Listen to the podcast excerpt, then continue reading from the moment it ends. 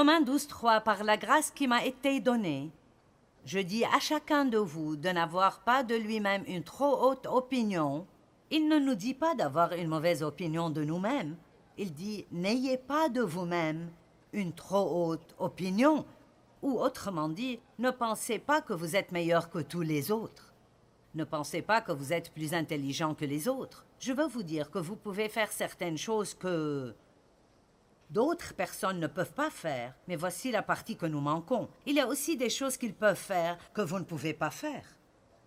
Je vais le répéter car quelqu'un l'a manqué. Vous savez, par exemple, la raison pour laquelle tant de mariages ont des problèmes, c'est que les gens se marient et qu'ils essayent ensuite de changer l'autre personne pour qu'elle leur ressemble. Et en fait, vous êtes euh, généralement attiré par quelqu'un qui a ce que vous n'avez pas. Et l'idée de Dieu est que si les deux deviennent un, ils deviennent alors une personne à part entière, car Dave a des dons, j'ai des dons.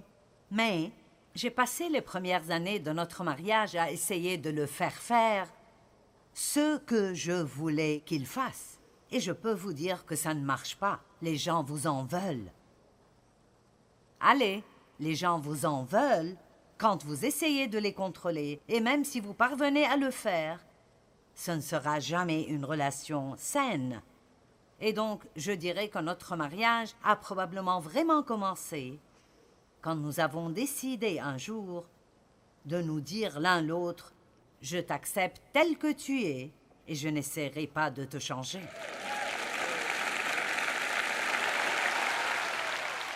Et ça ne veut pas dire que jamais... Si je me conduisais mal, Dave me corrigerait. Cela ne signifie pas que vous ne vous donnez jamais de conseils, mais il y a une différence entre ça et essayer de faire que quelqu'un soit comme vous le souhaitez. Je vais vous dire un secret. Dieu veut que nous aimions les gens comme ils sont, pas comme nous voulons qu'ils soient.